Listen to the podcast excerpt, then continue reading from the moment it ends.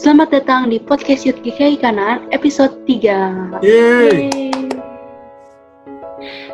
Bersama saya Olive dan ada Ko Ivan, kita akan sama-sama menemani kalian di obrolan santuy anak milenial. Nah, hari ini kita akan membahas satu tema yang keren, yaitu Get Connected Today. Nah, Ya. apa sih maksud temanya Ko Ivan? Nah, Get Connected Today ini maksudnya adalah bagaimana kita sebagai anak-anak muda Kristen, khususnya generasi Y dan Z, itu bisa membangun relasi sama setiap orang, bisa get connected sama eh, semua orang. Apalagi kan konteks kita berelasi ini nggak cuman eh, homogen, maksudnya sama gitu, enggak. Tapi kan kita tinggal di tengah-tengah komunitas yang bervariasi, kita tinggal di tengah-tengah komunitas yang berbeda-beda gitu banyak suku bangsa gitu banyak macam agama nah gimana sih caranya apalagi waktu lagi baca-baca tentang eh, karakteristik generasi Y dan Z ini cukup cukup dikatakan cukup individualistik begitu karena memang eh, generasi Y dan Z ini adalah generasi yang lebih mahir menggunakan multimedia dibandingkan generasi sebelumnya sehingga mereka lebih tertarik dengan hal-hal yang berbau digital dibanding dengan hal yang berbau sosial begitu. Oh, tapi bukannya kita sebagai anak muda bagus ya kok? Kita mahir menggunakan internet. Ya, Terus kita juga internet kan kita juga bersosialisasi. ya setuju. Yang Olive bilang kan itu dampak positif, tapi ini kan ibaratnya kayak koin, ada dua mata begitu, ada yang Garuda, ada yang 500-nya begitu. Nah, yang misal Garudanya bicara tentang poin-poin bagus yang Olive bilang.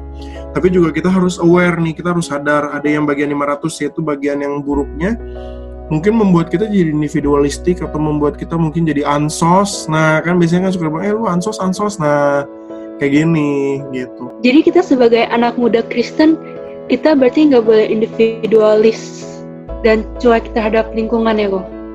Saya kira demikian karena memang kan anak muda Kristen ini dipanggil Tuhan untuk menjadi garam dan terang di dunia ya. Kalau kita lihat apa yang dikatakan Injil Matius, Tuhan bukan bukan membuat kita menjadi garam yang dipamerkan begitu, tapi jadi garam yang memberikan rasa.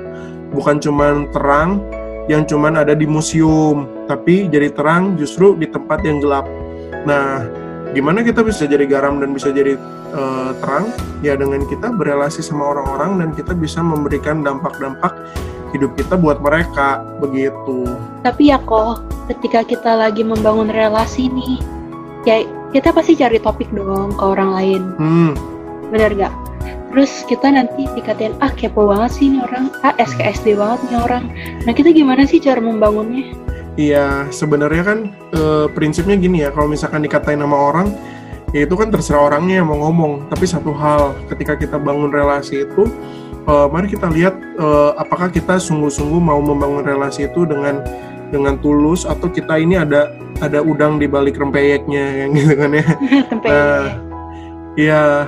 Nah, terkadang kalau misalkan ada udang di balik rempeyeknya itu itu yang bakal kelihatan nih dari awal nih. Ini kenapa sih kepo banget, kepo banget. Tapi kalau misalkan kita udah jujur dari awal dan memang sudah tulus dari awal waktu kita diomongin kepo, nah ya udah kita jangan jangan memusingkan diri sama perkataan itu karena kan kita nggak bisa mengontrol pikiran dia, tapi satu hal yang kita bisa kontrol adalah pikiran kita supaya nggak kepikiran omongan dia begitu.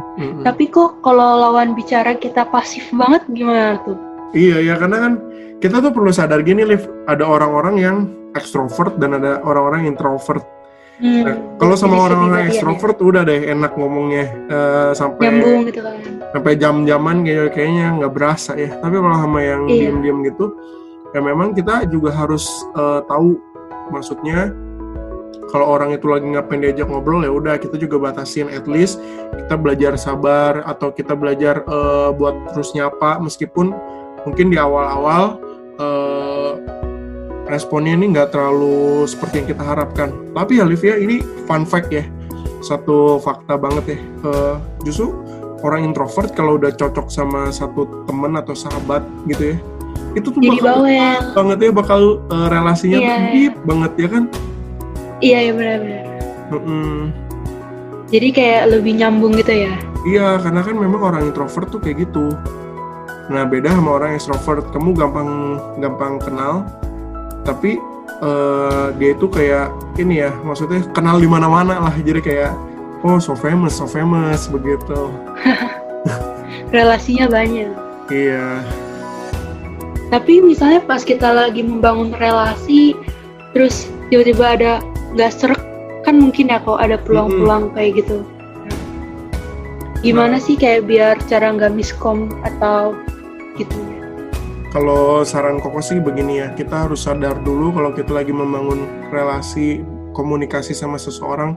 Kalau masih di dalam tahap tahap awal-awal pertemanan sih itu hal yang wajar ya. Dan harus disikapi dengan dewasa. Nah kadang kan kita kalau misalkan anak muda kan menyikapinya tuh yang suka lebay gitu kan.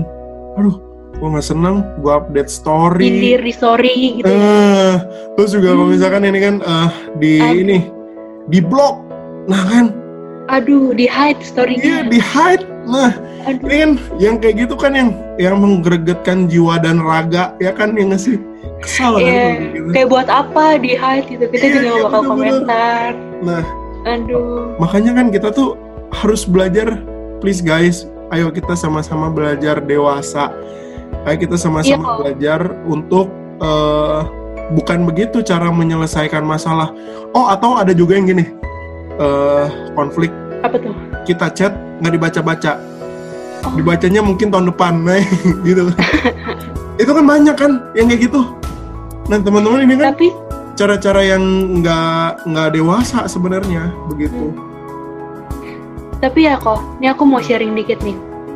Dulu aku kayak juga nyindir-nyindir gitu kan orang di story tapi ya kok kalau sekali aku udah buat janji nih sama diri aku sendiri. Aku nggak mau nyindir orang lagi ah di story. Nah guys itu rasanya bener-bener kayak mendewasakan kita loh guys. Kayak mm-hmm. mulai kita nggak update story dan akhirnya kita jadi mendewasakan diri kita agar kita ngomong ke orangnya. Jadi ya, kayak nggak semua masalah kita update story gitu betul. guys. Dan kalau misalkan kita update story juga sebenarnya itu nggak kan itu kan nggak sesuai sama firman Tuhan Liv.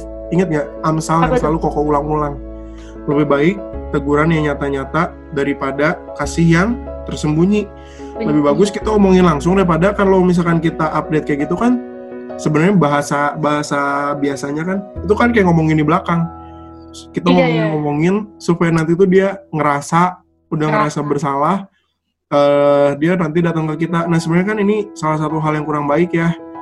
Uh, iya. Segala sesuatu kan harus belajar dikomunikasikan. Karena kan masa kalian mau terus dianggap sebagai anak kecil? yang nggak gitu dong. Dan Koko juga berharap anak-anak Youth GK Kanan kan terus berjuang bertumbuh jadi lebih dewasa gitu kan ya. Nah kalau misalkan ketemunya kayak gitu, kita belajar dewasa satu, yang kedua kita belajar mengampuni karena memang relasi setiap kita ini uh, pada dasarnya nggak selalu mendatangkan hal-hal yang manis. Kita perlu realistis dalam hal ini. Ada gesekan-gesekan yang memang perlu. Dan Amsal juga bilang besi menajamkan besi, manusia menajamkan sesamanya.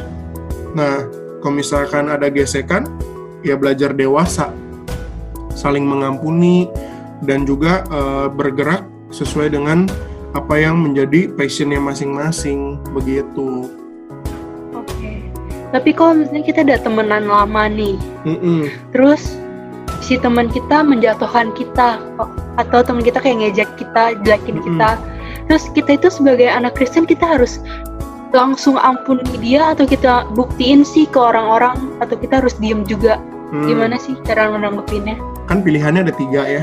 Yang pertama hmm. kita kita lawan atau kita balas, ya kan? Iya. Yang kedua kita cuekin, atau yang ketiga kita mau berbuat seperti yang Tuhan Yesus lakukan. Justru kita malah berbuat baik sama dia. Nah, bagi yeah. Koko, mari kita teladani Tuhan Yesus meskipun ini tuh kadang nggak masuk akal buat kita anak muda. Bawaannya kan pengennya tuh balas dendam, pengen balas dendam. Kenapa? Karena kita tuh punya rasa yang pengen dipuaskan ya kan, kalau misalkan emosi. Apalagi anak muda, emosinya kan naik turun, naik turun, naik turun begitu. Apalagi ketemu sama teman-teman yang begitu kan pengennya apa melampiaskan yeah. emosi sama mereka ya kan pengennya ngemut yeah. kepala mereka kan kepala mereka diemut-emut gitu nah, nah tapi nggak begitu uh, firman Tuhan juga bilang justru ketika kita berbuat baik sama mereka ketika kita mendoakan orang-orang yang memfitnah kita justru itu tuh seakan-akan kayak kita menaruh bara, bara api di atas kepala mereka. Maksudnya seperti apa? Ya kita membuat mereka jadi merasa oh iya ya gila gue tuh udah fitnah dia tapi kenapa dia masih tetap baik sama gue nah ketika teman kita udah mulai berpikir seperti itu, sesungguhnya mereka akan menyadari bahwa di dalam diri kita itu ada Tuhan Yesus dan itulah momen yang sangat penting, momen yang sangat berharga Olive gitu. Oke deh Ko Ivan. Berarti intinya kalau kita ketemu teman baru dalam setelah PSBB ini kita lebih berani untuk menyapa mereka dan Yes. untuk teman yang lama kita harus tetap menjaga komunikasi Mm-mm. dan relasi kita. Mm-mm. Nah guys, itu tadi podcast kita hari ini. Nah hari ini kita belajar sama-sama untuk menjadi lebih dewasa untuk ke depannya.